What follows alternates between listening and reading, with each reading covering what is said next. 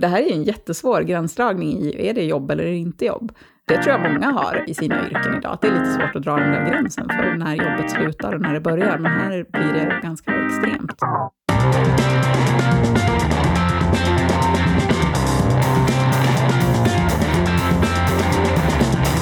Hej och välkommen till 25 minuter gånger 2 med mig, Carl Mikael Syding och Ludvig Sundström.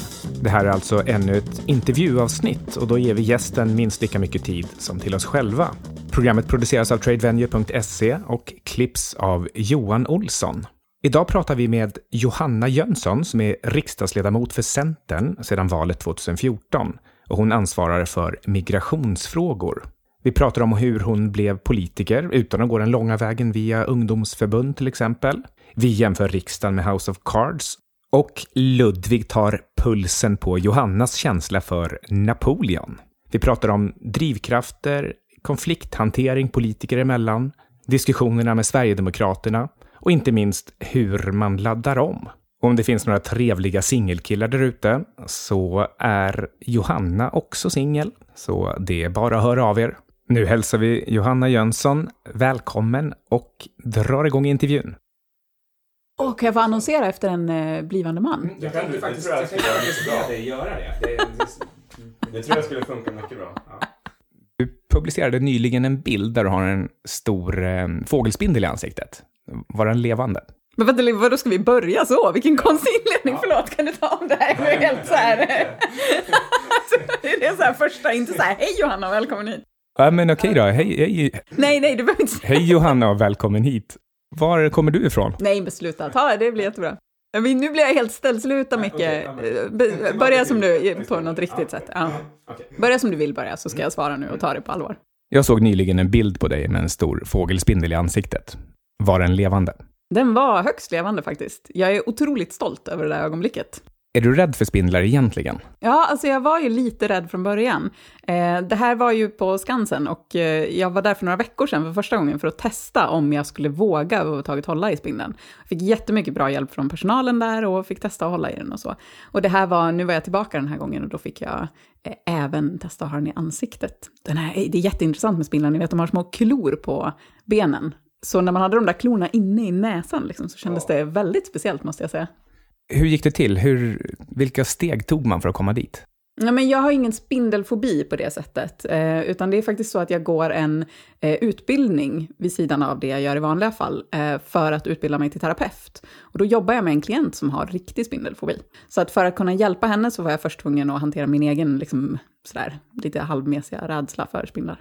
Jag är rädd för farliga spindlar, men inte andra spindlar. Men eftersom alla spindlar är farliga så har jag lite fobi. Oh, då skulle jag kunna hjälpa dig, för det är fantastiskt lätt att bota just spindelfobi. Men är det så, jag har aldrig haft en spindel i ansiktet. Eh, Skulle jag kunna gå till Skansen och be dem att lägga den på mitt ansikte? Nej, det skulle de inte göra. Det är här för att jag har upparbetat en relation med de som arbetar där. Men du är inte lika... Du gillar inte alla insekter. Kackerlackor till exempel. Ja, ja kackerlackor eh, är- har jag ju själv fobi för och har haft ett tag nu. Men eh, det är ju lite sorgligt med det för att det är otroligt mycket svårare att bota kackerlacksfobi eftersom att de är så snabba. Och det, då är det mycket jobbare, svårare att jobba med dem. Jag märkte det här när vi var på Cypern på en resa. Och eh, ja, det sprang tydligen förbi en på marken och eh, Johanna hoppade i princip upp på mig. Ja, Du fick ju bära mig hem, det var ju faktiskt så det var till, till hotellet. Det var väldigt fint i uppförsbacke dessutom. Ja, jag var yngre då, så knäna höll. Okej, vi ska, sn- vi ska, snart ska vi prata om ditt uppdrag i riksdagen. Men innan vi gör det så vill jag fråga, hur ser det svenska politiska livet ut jämfört med den här tv-serien House of Cards? Oj, jag ska försöka komma ihåg. Jag har ju bara sett lite av House of Cards. Så det där, ja, det är mycket, mycket liksom scheming och de håller på och har ihjäl varandra. Det är ingen som har haft ihjäl mig än. Jag tror att det kanske är lite tråkigare i svensk politik om jag ska eh, jämfört med vad man tror att det ska vara. Sen springer det ju runt en massa liksom unga politiska tjänstemän som tror att de är med i House of Cards och skapar intriger av sånt som kanske inte är intriger för att de tycker att det är lite kul. Men, men ja, ganska stor skillnad skulle jag nog säga. Ett bärande tema i House of Cards det är det här lobbandet hela tiden, att man eh, ska omvända folk.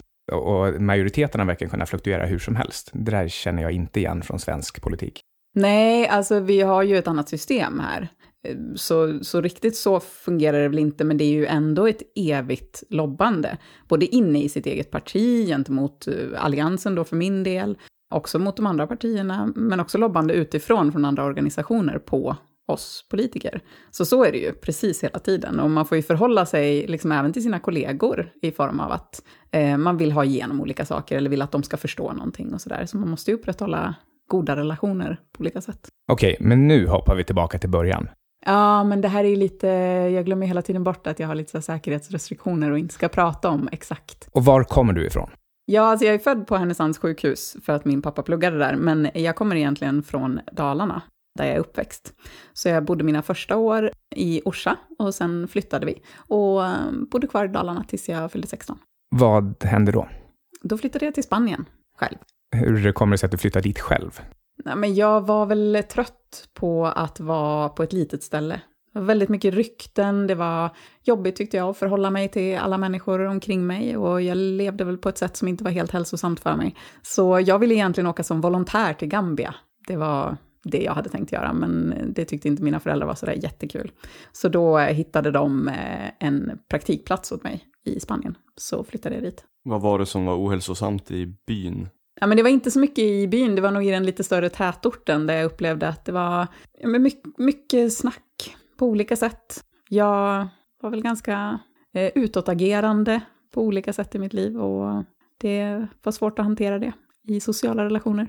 Och vad hände sen i Spanien? Vad jobbade du med och hur kom det sig att du flyttade hem?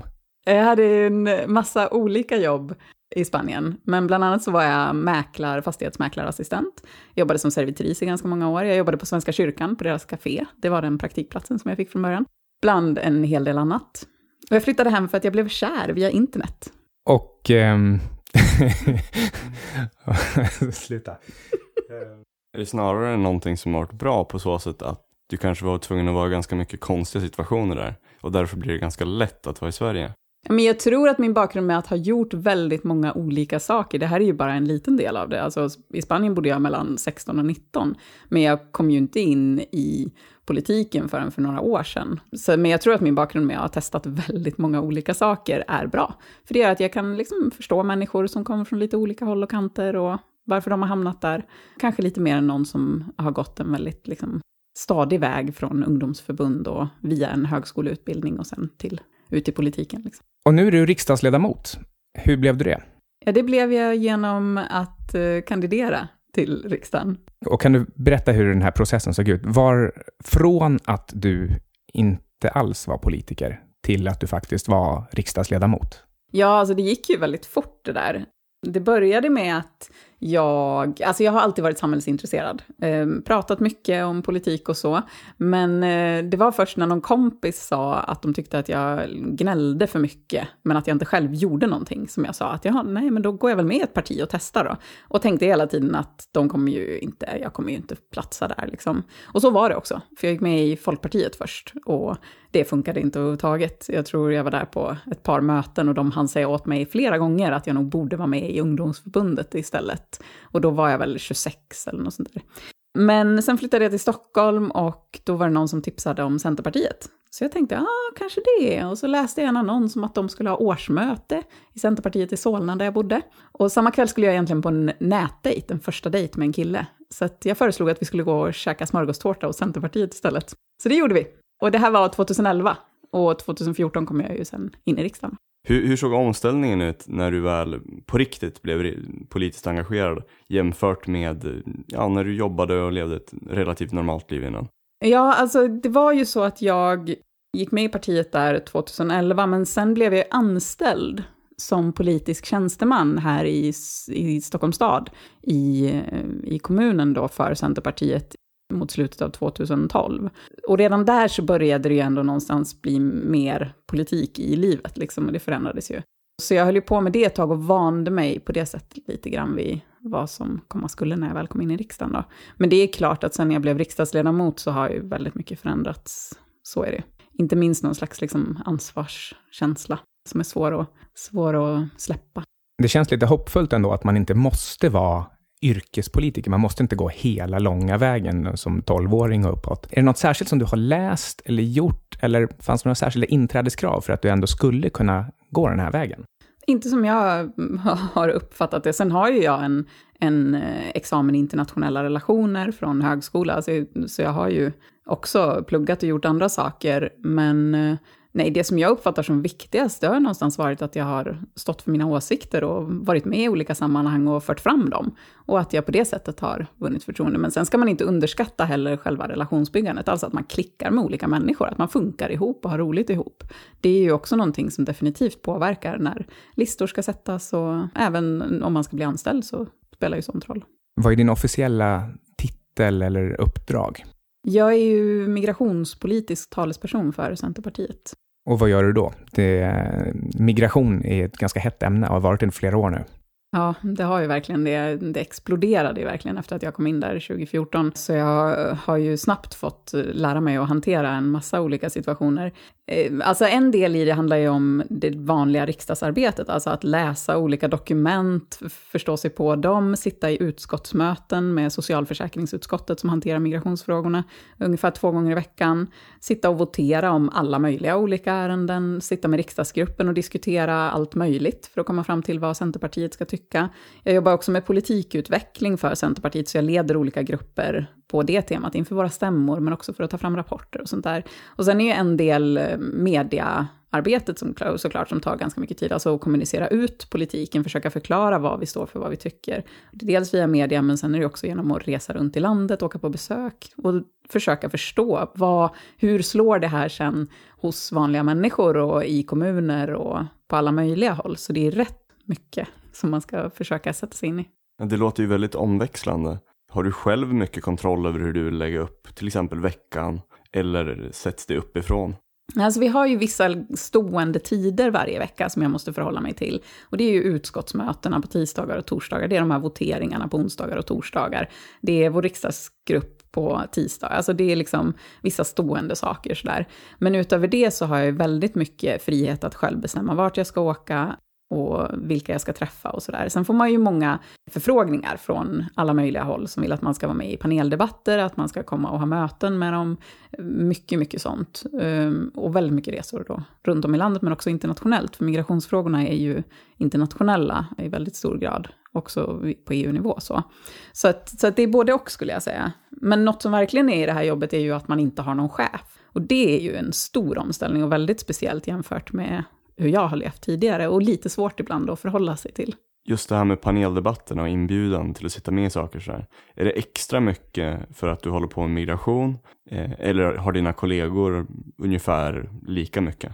Alltså det där skiftar ju väldigt mycket beroende på vad man är talesperson för, för område. Eh, och sen är ju vissa organisationer mer aktiva med att lobba och ordnar mer grejer och andra är mindre. Jag jobbar ju väldigt mycket mot ideella organisationer till exempel och mot myndigheter. Migrationsfrågorna landar ganska mycket så, även kommuner. Medan i näringsutskottet till exempel så är det ju många företag och liksom resursstarka organisationer, eh, arbetsgivarorganisationer och sådär som, som ordnar saker. Så det skiftar lite på det sättet. Men eh, absolut, de här frågorna har varit väldigt, väldigt aktuella de här senaste åren. Så att jag har haft mycket, men då skulle jag nog säga att det är extra mycket just mediaförfrågningar. Kan du säga att det var någonting särskilt som förvånade dig eller som du lärde dig när du började jobba i riksdagen? Alltså det var så mycket.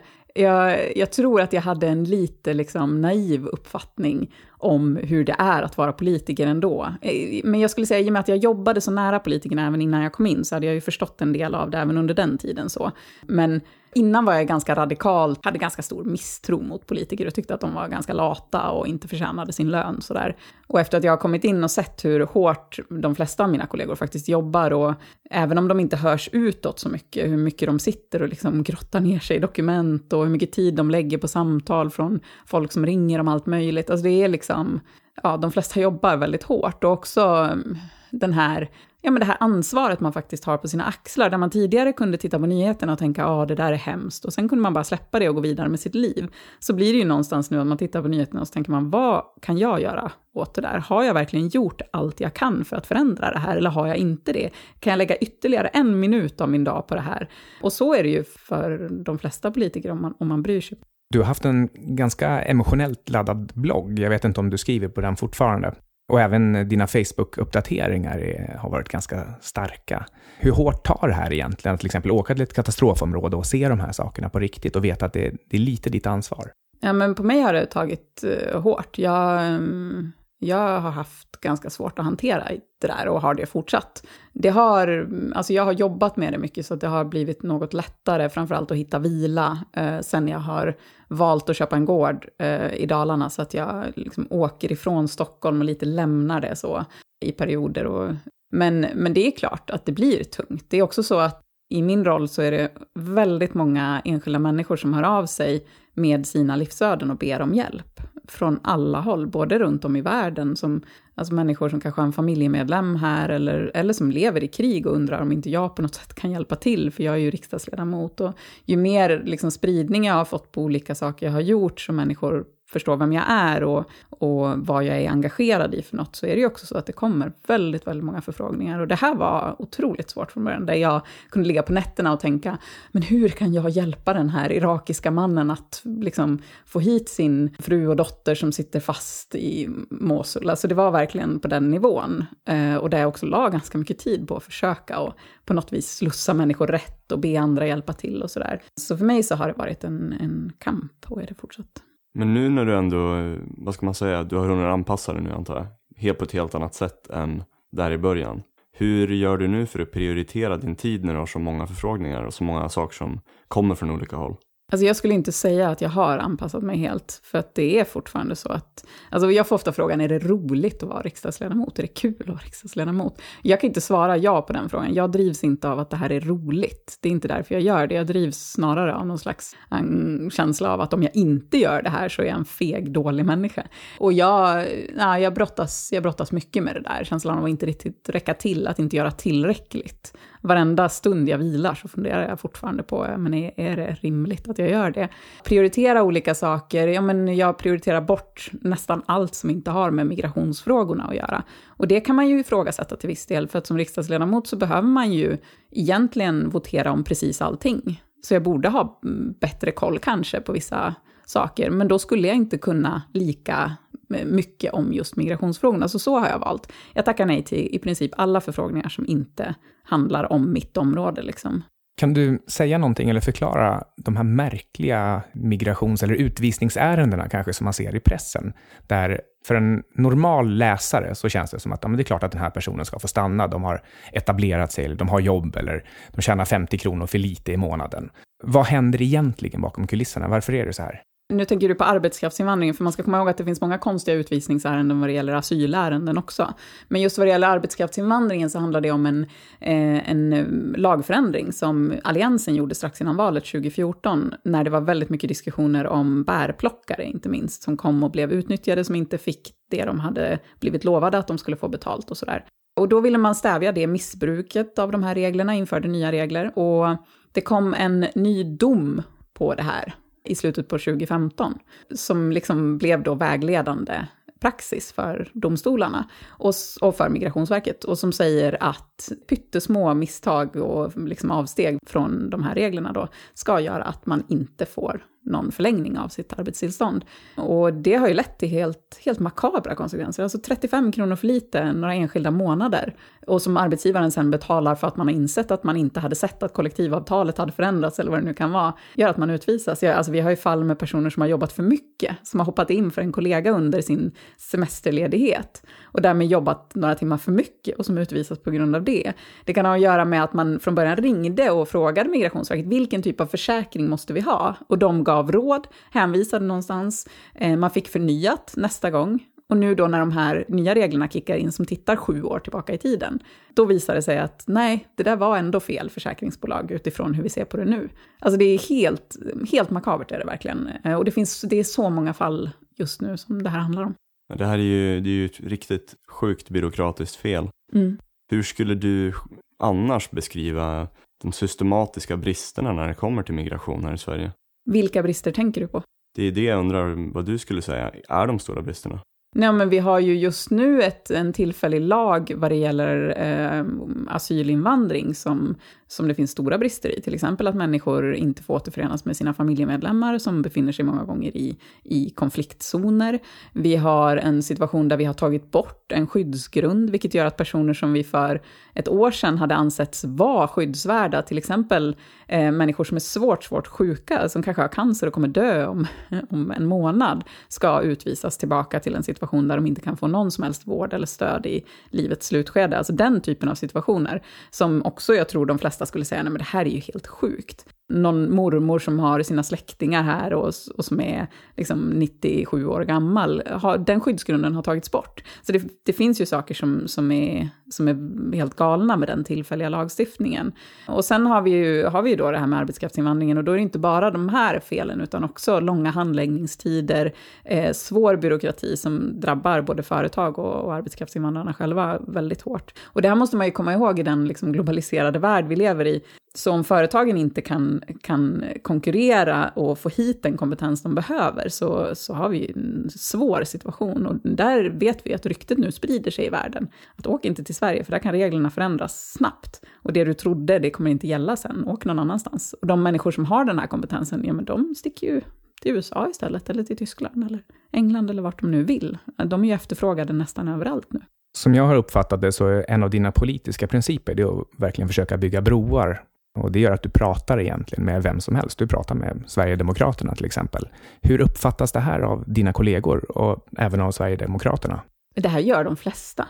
Det är det som har blivit så konstigt i media och hos många människor som inte är insatta, att man på något vis har trott att Sverigedemokraterna har varit isolerade och behandlats som att de eh, är pestsjuka. Liksom. Så har det inte varit. Alltså, de är med på våra möten, de är med på fika, man står och snackar med dem som man pratar med vem som helst. Det är liksom inte konstigare än så. Och sen är det väl några sådär vänsterpartister, jag vet inte om det finns från något annat parti kanske också, men som, som vägrar liksom skaka hand med dem eller vägrar vara i närheten av dem. Men det är ju ytterst få som jag har sett som har betett sig på det sättet, utan de flesta behandlar dem som, som vanliga människor. Liksom.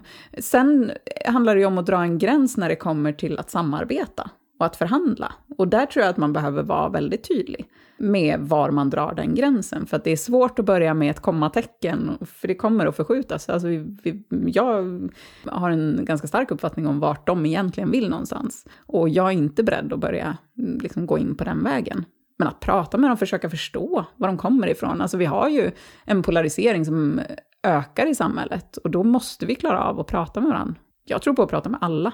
Blir det någonsin några riktiga konflikter? Menar, i, i, vissa kulturer så ser man ju folk, de slåss i sina parlament. Står ni och skriker på varandra ibland? Jag försöker komma ihåg om det har hänt någon gång. Ja, ja alltså jag har varit med om till någon kollega sådär att vi, har, mm, vi är båda ganska hetsiga som, som personer, att vi har höjt rösten och varit upprörda. Eh, men sen är det ju så här, man säger ja, ja, nu släpper vi det här och så går vi vidare. Inte mer än så, och då har det ju mer varit inom partiet än det har varit eh, mellan partierna. Annars är det väl mer snäsiga kommentarer kanske. Alltså man, vi kan vara ganska otrevliga och hårda i tonen mot varandra, så mellan partierna, absolut. Upplever du att det byggs mycket halmgubbar, det vill säga att man pådyvlar någon en eh, åsikt som de egentligen inte har, bara för att kunna få elda upp den också? Det tycker jag nästan är det tråkigaste med partipolitiken, att man inte försöker få den som lyssnar att förstå vad det är man menar. Att, alltså jag tror att vi skulle vinna mycket på om politikerna istället försökte vara så ärliga och äkta som möjligt. Så om man står i en debatt mot, med en meningsmotståndare, att man ändå också förklarar att man har förstått deras skäl till att landa i den slutsats de har landat i, men att man inte håller med och så framför sina argument för det. Istället för att antingen liksom stå och säga att de är onda och hemska människor och, och just det här dra på med allt man har. Eller så som pågår hela tiden, att man liksom använder statistik på något sätt som får det att framstå på ett annat. Alltså jag kan inte se poängen med det, jag tror inte att det, jag tror ingen tjänar på det. Är du helt naturligt så här kontrollerad och rationell? Eller har du lärt dig att kontrollera humöret eller utvecklat din konflikthantering på, på något särskilt sätt? Oj, vad intressant. Jag skulle inte alls kalla mig själv särskilt eh, kontrollerad eller... eller Ehm, jag är ju en av dem fortfarande, skulle jag säga, som sticker ut ganska mycket i att jag rusar iväg och säger det jag tänker på utan att fundera så mycket på vilka konsekvenser får det. Och det är ju ett problem för mig i vissa sammanhang, för att människor gärna vill att man ska vara kontrollerad och och lugn och sansad och oftast hålla inne med det man egentligen tycker och tänker. Men eh, jo, men jag har utvecklat det, absolut, så är det ju det är klart, ju fler situationer man är med om, eh, man lär sig av sina misstag, så inte minst när jag har haft att göra med, med journalister, det har blivit liksom riktigt dåligt eh, utnyttjad och där de tar mina ord och placerar dem i ett helt annat sammanhang fast man har pratat om exakt det och förklarat att det här är inte vad jag menar. Och där har jag ju lärt mig att hålla tillbaka och inte liksom använda fel ord och inte säga för mycket och sådär. Så så är det ju. Och jag vet ju att det här ska sändas, så det kanske är därför jag kontrollerar mig själv lite. Hur vanligt kan det vara att eh, någon lägger ord i din mun eller felciterar dig eller liknande? Nej, men inte så ofta felciterar, men att de klipper och klistrar som de vill och sen lägger in annan text emellan. Så att mina ord som är korrekta citat och som jag ibland har fått titta på ändå framstår som något helt annat för att de lägger dem i ett annat sammanhang. Så det händer hela tiden och det görs på ett så fult sätt. Alltså det är verkligen vidrigt när man har suttit ganska länge med en journalist och, och man har fått förklara och man har märkt att jo, men de har ju sammanfattat, de har förstått vad jag egentligen menar och sen kommer, går de hem och så känner de, nej, det här kommer inte klickas så mycket, det här kommer ju inte få så stor spridning. Liksom. Och så gör de om det och sätter en rubrik, vilket ofta inte heller sätts av journalisten, utan till och med av någon annan, som bara handlar om att sprida det här och som kan vara helt felaktig. Så, att så, så görs, alltså det görs nästan hela tiden. Det finns ganska få journalister som är, som är hederliga på det sättet, upplever jag, utifrån de som jag har haft att göra med.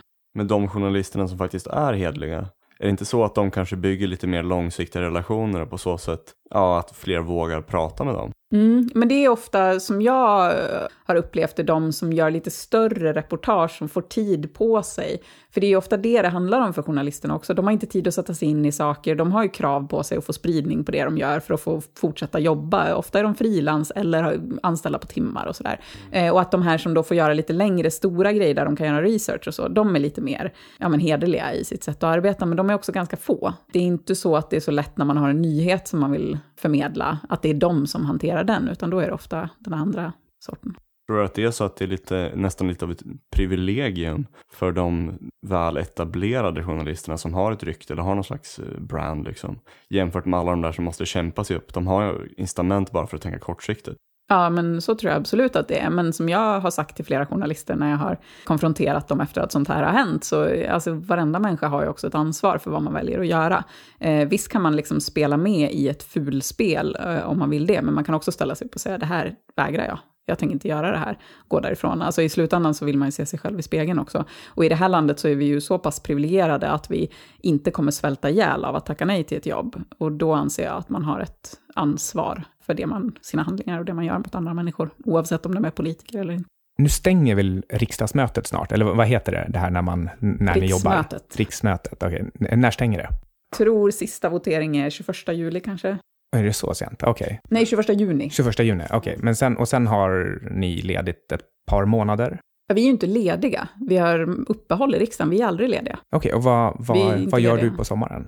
Ehm, ja, allt möjligt. Det första man gör är väl att man åker till Almedalen. Det tror jag många politiker kommer att göra. Eh, förbereder sig för det och är där. Deltar i olika paneler och möten och sånt. Eh, sen är ju någonting som är bra med sommaren tycker jag att man får möjlighet att läsa på på sånt man kanske har lagt åt sidan. För så blir det ju hela tiden, att man får material, man får böcker, man ser böcker som man skulle vilja läsa som folk tipsar om, eh, poddar som man skulle vilja lyssna på som tar upp de frågor som är aktuella och viktiga. Eh, och då har man ju en stor hög med sånt där som man liksom inte riktigt hinner med i vanliga fall. Och det tycker jag är skönt med sommaren, även med julledigheten till viss del, att man hinner liksom läsa in sig på den sortens grejer.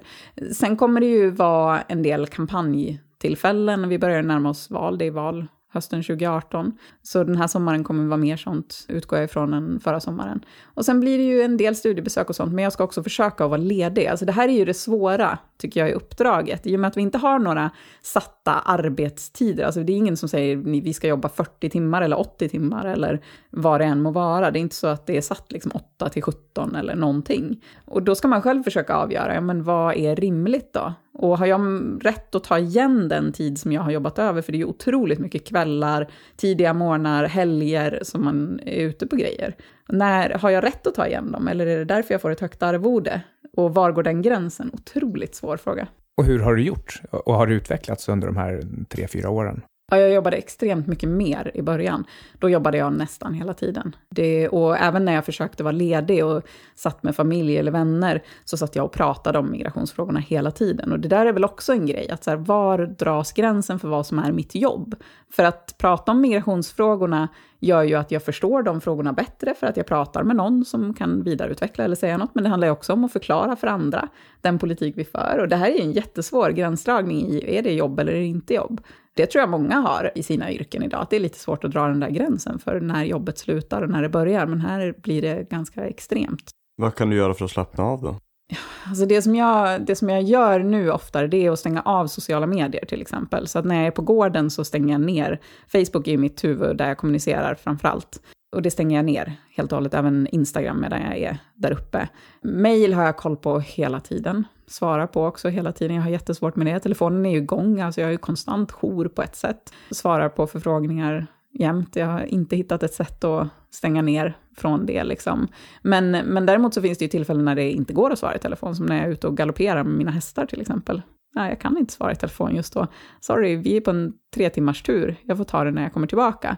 Så det finns ju vissa sådana saker som, som håller mig ifrån att hela tiden hålla på och jobba. Och jag har försökt skapa ett liv som liksom har många sådana tillfällen där det faktiskt inte går att jobba. Dina kollegor då? Kan du se något gemensamt mönster på hur de försöker göra för att slappna av? Ja, alltså jag har ju märkt att många har lite av det där, att när, när man åker hem liksom, så, så är man mindre tillgänglig. Det tar längre tid att få svar på mejl och så. Men sen är ju en liten skillnad för mig, det är ju att min valkrets är i Stockholms stad. Jag är invald för Stockholms stad. Men jag har ju min gård då i Dalarna som jag åker till. Medan andra har ju sin valkrets där deras hem också är. Och då är ju de tillgängliga, det betyder att det är deras väljare de möter på ICA när de går och handlar på kvällen. Det är deras, deras grannar är deras väljare. Liksom. Då blir man ju också mer uppkopplad. Jag kan ju faktiskt, om någon kommer fram till mig i affären, lite mer hålla mig ifrån att ja, men nu, nu är jag ledig, det är söndag och jag är här med min mormor. Liksom. Men det är svårt det också. Det är klart, när folk kommer fram och vill prata om politik så svarar man ju. Har du en särskild konkret hotbild mot dig? Någon som har aktualiserats på något sätt? Eller är det som lika för alla riksdagsledamöter? Ja, man brukar få rådet att inte prata om den hotbild man har mot sig. Men det är olika nivå, olika utsatta positioner för olika människor. Så är det. En del drivs av makt, andra av pengar. Vissa vill bara vara lediga. Det verkar vara jag som är den där senare.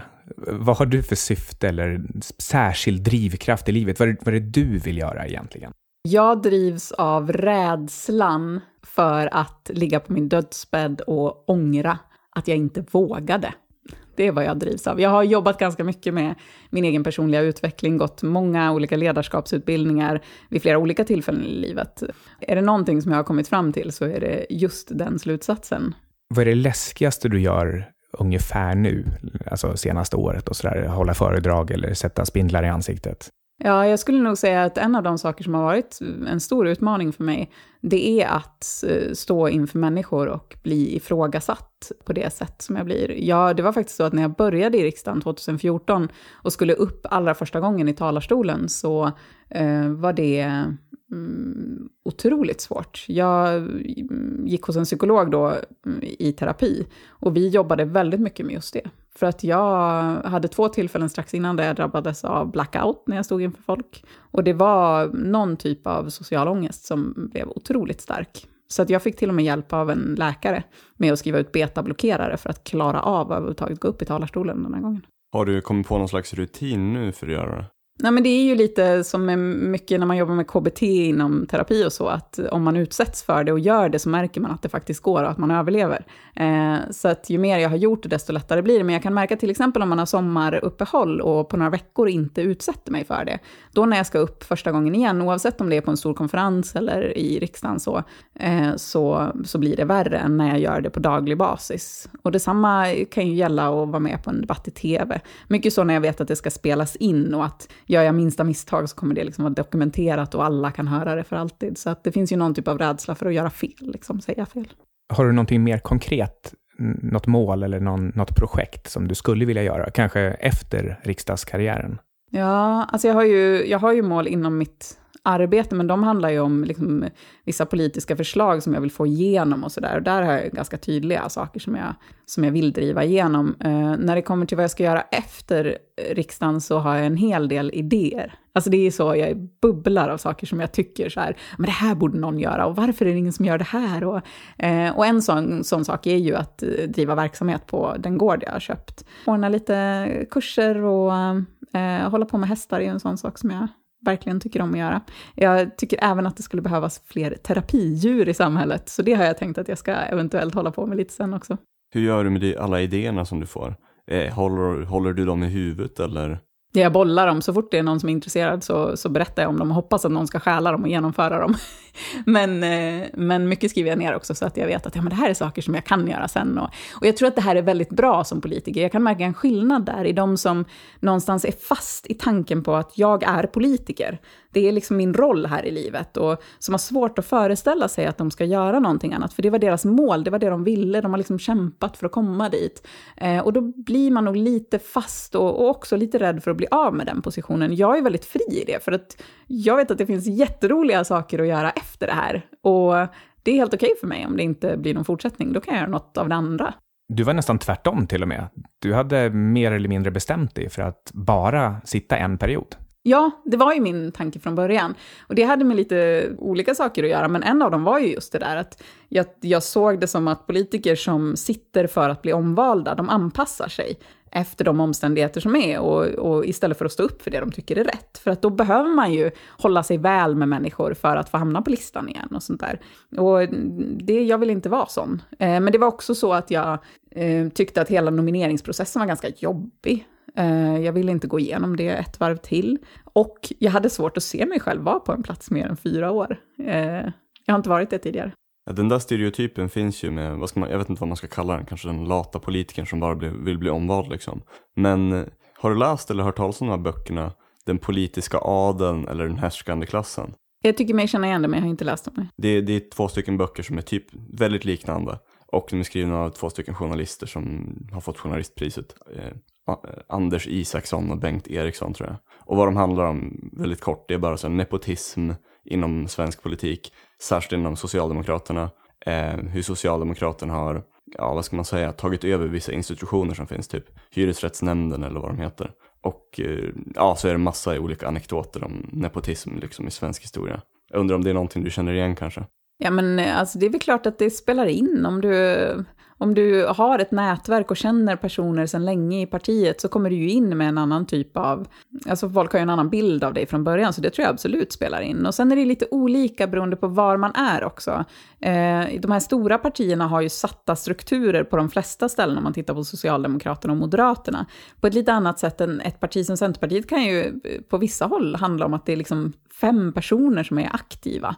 Och de är bara jätteglada när det kommer in någon mer som kan hjälpa till att dela ut flygblad, för att de är så trötta på att sitta där. Men när det är på andra håll så har man liksom massor med människor anställda och då är det ju svårare, för då kan det bli just en, liksom, ja, att man utmanar om makten. Så. Jag tror, för min del så kommer jag in i Stockholm, och Centerpartiet i Stockholm hade varit i princip utraderat eh, några år tidigare. Det fanns knappt några centerpartister alls. Och sen var det ett gäng yngre människor som hade byggt upp eh, Centerpartiet här. Och där var det så att man bara yes, det kommer människor, hurra. Så jag tror att det är väldigt olika sorters strukturer beroende på var man, var man kommer in. Liksom. Väldigt olika parti till parti liksom? Ja, men inte bara parti till parti, utan också olika områden för partierna. Men nu har du bestämt dig för att du kommer ställa upp för omval 2018? Det får vi ju se. Listorna sätts i höst ehm, och det, det får vi se vad, vad medlemmarna i Centerpartiet i Stockholm landar i. Gör du annars någonting särskilt för att profilera dig? Du har ganska speciella kläder på dig i riksdagen. ja, men det har jag framförallt för att de gör mig glad. Det var en sån där sak när jag kom in som jag kände, alltså jag måste hålla fast vid någonting som gör att när jag ser mig själv gå förbi en spegel liksom, så påminns jag om att jag egentligen inte är en del av det här. Jag är inte en del av liksom, det grå. Eh, så att mina klänningar som jag har, eh, jag hade flera av dem sedan tidigare, men, men jag har, också köpt fler och jag försöker komma ihåg och liksom inte, inte, bli, inte bli grå. Kan du beskriva dem? Vi kommer säkert ha ett foto på oss med den här klänningen just, men kan du beskriva vad det är för klänningar, var de kommer ifrån? Ja, men jag har, det är en tjej i England som, som syr upp eh, mina klänningar och eh, hon, eh, eh jag skriver till henne att ja, jag vill ha en, liksom, någonting glatt med fjärilar till exempel. Och så skickar hon över en massa förslag på tyger och så väljer jag något och så har hon mina mått så, det, så fixar hon en klänning. Men jag har ju liksom serietidningsklänningar, jag har kakor, jag har My Little Ponies, eh, körsbär, allt möjligt. Jag såg en med pandor. Ja, just det. Pandor. Jag har grisar också på en. Jättesöta grisar. Men där var det viktigt att de hade knorr, eh, de här grisarna. Att de såg liksom glada ut och var ute i naturen. Jag är vegetarian och tycker att det är viktigt med djurrättigheter. Om vi inte hade dagens politiska system och vi inte var tvungna att, ja vi kunde bara helt enkelt kasta bort det förflutna och skapa ett nytt system. Hur tror du ett bra system skulle kunna se ut idag? Och jag har funderat väldigt mycket på det där och läst mycket om det också, för att jag har varit frustrerad över den liksom, partipolitiska strukturen, både innan jag själv blev aktiv och, och även efteråt. Eh, och eh, alltså jag, jag ser ju en hel del brister med det system vi har idag, men Samtidigt så är det lite svårt att bara rakt av säga, ja men om vi gör så här istället så skulle det bli bättre. Jag tror ju på mer personval. Jag tror inte på att göra människor till politiskt boskap på det här sättet. Att man tror att ja, men jag röstar på ett parti och då får jag vissa åsikter. Nej, men det kommer ju alltid vara så att det partiet är sammansatt av en massa olika människor med en massa olika åsikter. Och att man i, på ett vis tvingas bli oärlig för att då inte partiet ska framstå som splittrat eller för att inte väljarna ska känna att de har blivit lurade av att rösta på något som sen inte blev som de ville. Eh, det tycker inte jag är rätt att utsätta människor för som väljer att bli politiker. Så därför tror jag mer på personval. Och jag personligen skulle också hellre välja en, en människa som jag känner tillit till, än ett parti som kan skifta lite hur som helst och som inte har den personliga liksom, eh, grunden i sig egentligen. Det fanns ett ganska uppmärksammat tillfälle där Fredrik Federley röstade tydligen då i FRA-frågan på ett sätt som han egentligen inte ville. Har du gjort någonting liknande? Ja, jag har ju min, eh, alltså Centerpartiet är ju för monarkin och jag är emot monarki. Så det är en sån stående motion som ligger varje år som jag hela tiden röstar i enlighet med min övertygelse. Sen har det ju varit en fråga som har varit ganska uppmärksammad och det har ju varit att jag vill avkriminalisera cannabis. Där har jag inte lagt motioner om det, men jag har lagt motioner om skademinimering eh, kopplat till just narkotikamissbruk och sådär. Okej, men här röstar du ju då emot partiet, eller du röstar för din egen sak och ibland då emot partiet. Mm. Har du röstat emot din övertygelse någon gång? Ja, oj, hela tiden. Mm, ja, ja. Alltså så här fungerar det också i riksdagen. Eh, I och med att vi har olika talespersoner för olika områden i mitt parti, liksom, så är det ju så att jag eh, avgör vad vi ska tycka i migrationsfrågor. Det kommer ju en massa ärenden hela tiden och så, och så har jag liksom makten då att avgöra, ja men vi ska tycka si eller så. Om det inte är en jättedramatisk fråga, då lyfter vi den i riksdagsgruppen, men även där är det ju oftast så att de lyssnar på mig när jag lägger fram det. Liksom. Och då röstar ju de andra i Centerpartiet enligt min linje. Men för att jag ska ha det förtroendet så behöver jag också visa att ja, men jag litar på Anders Åkesson som har infrastrukturfrågorna. Jag utgår ifrån att han har liksom samma grundinställning som jag, samma ideologi som jag, eh, men han kan infrastrukturfrågorna bättre än vad jag kan. Så jag ger upp liksom mitt, mitt mandat att sätta mig in i och, och röstar i enlighet med vad han föreslår. Och så blir det ju på alla områden. Så att när vi sitter där vid voteringen, då har vi ju en lista som är, alltså jag vet ju knappt vad det är jag röstar om, och så är det för alla. Alltså det är inte så att jag är lat och oinsatt, utan man sitter där och så kommer det en rubrik. Och så röstar man så som riktkaren säger, alltså upp eller ner eller, eller avstå. Så att jag har ju röstat om saker som jag knappt har vetat att jag har röstat mot min övertygelse. Har det varit någon riktigt så fråga där jag har känt väldigt starkt, nej men då, då har vi diskuterat det och, och, och, flera gånger så har jag fått rösta så som jag har velat. Eller att jag inte har varit där den dagen för att jag har varit på studiebesök. Så vet jag att det var någon gång med någon fråga att jag var borta liksom ändå den dagen. Men, eh, men absolut, jag röstar mot min övertygelse. Ja, det är uppfriskande att höra dig berätta lite mer om alltså, de systematiska, ja, hur, hur systemet funkar. För det är inte så många som gör det. Men om man kollar tillbaka i historien, finns det något slags typ, någon samhälle eller kultur som du kanske läst om och blivit inspirerad av? Alltså jag, jag läser ju väldigt mycket och man inspireras av olika saker, men nej, inte något som jag kan säga att ja, men här hade de det perfekta systemet. Ludvig fiskar efter Napoleon och, och hur han, han styrde Frankrike. Aha. Inte riktigt. eh, nej, men vad brukar du läsa om då? Alltså jag läser om allt möjligt. Jag tycker att det är lite sorgligt, för jag har verkligen märkt hur min läslust har eh, minskat och min förmåga att liksom, läsa eh, böcker och långa texter och tunga böcker har försämrats sen jag började med sociala medier. Jag tycker det här är, är ganska jobbigt, att jag märker att min attention span är så kort nu för tiden. Så jag får liksom, ja det är ju just så här under sommaren när jag har mer tid, när jag känner, ja men nu har jag ändå möjlighet att sitta här liksom. Då, då läser jag mer eh, än vad jag gör i vanliga fall. Men jag, jag läser ganska fort eh, och jag tycker om att läsa saker, så det är lite blandat. Ibland försöker jag läsa romaner för att bara slappna av.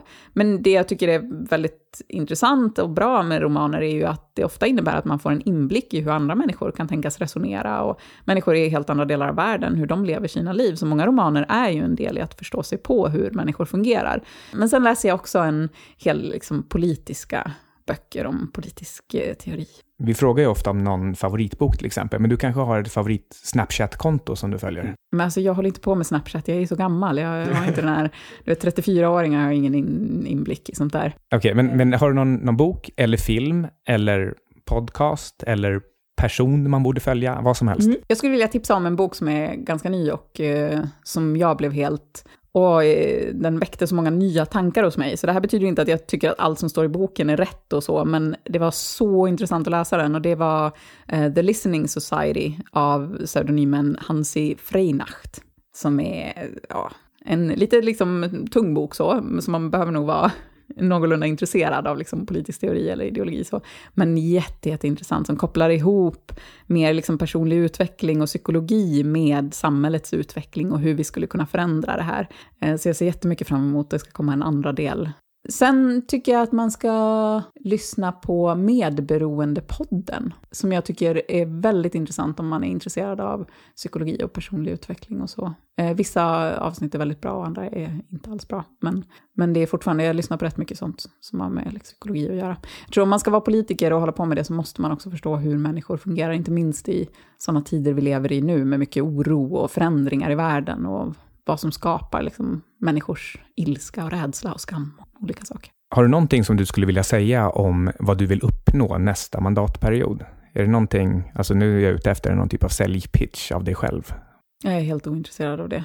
Alltså jag är, inte, jag är inte här för att bli omvald eller invald eller kryssad eller för att Centerpartiet ska få fler väljare. Eller jag är här för att göra skillnad och det, det är det det handlar om. Liksom. Jag skulle hellre prata om vad andra människor kan göra för att göra skillnad eller för att stötta det arbetet än att be dem rösta på mig eller rösta på mitt parti.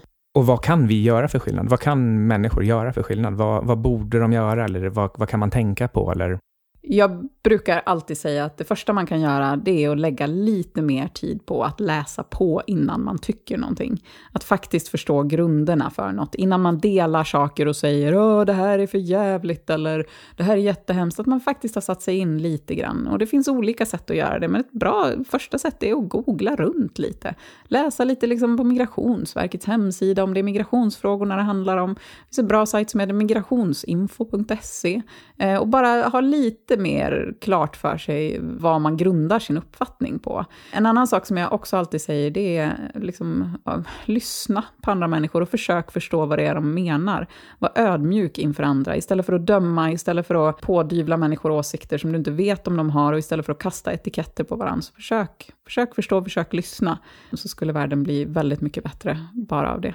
Avslutningsvis, har du något särskilt livsmotto? Du, du nämnde ju att du vill göra allt. Men eh, finns det någonting annat? Eller att du inte vill känna att du har missat någonting? Har du någonting annat, något annat typ av motto som driver dig? Alltså det är så intressant att du tar upp det där igen, för det är ju inte mitt livsmotto. Det här är en drivkraft jag har. Jag har inte sagt om det är en positiv eller en negativ drivkraft. Jag jobbar ganska mycket med att sluta drivas av att hela tiden testa nya saker och prova på grejer, utan försöka istället stanna upp, eh, liksom lukta på blommorna, eh, njuta av att borra in näsan i min hunds päls på morgonen, eh, av att liksom njuta av det lilla. Och jag tror egentligen att mm, jag och många människor skulle må bättre av att leva i stunden i det, än att just drivas av den här känslan av att jag måste uppnå något världsherravälde, eller vad det nu kan vara.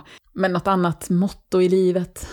Alltså jag skulle, men jag tycker ändå att alltså, mod är en ganska bra sak att inte drivas av sin rädsla oavsett vad det handlar om och inte drivas av vad andra människor ska tycka om en. Jag tyckte först att du sa mord. Tänkte, jag tänkte nu, nu kommer något riktigt intressant här. Hur kan, alltså, ja, det kanske det är i vissa sammanhang, men nej, okej. Okay.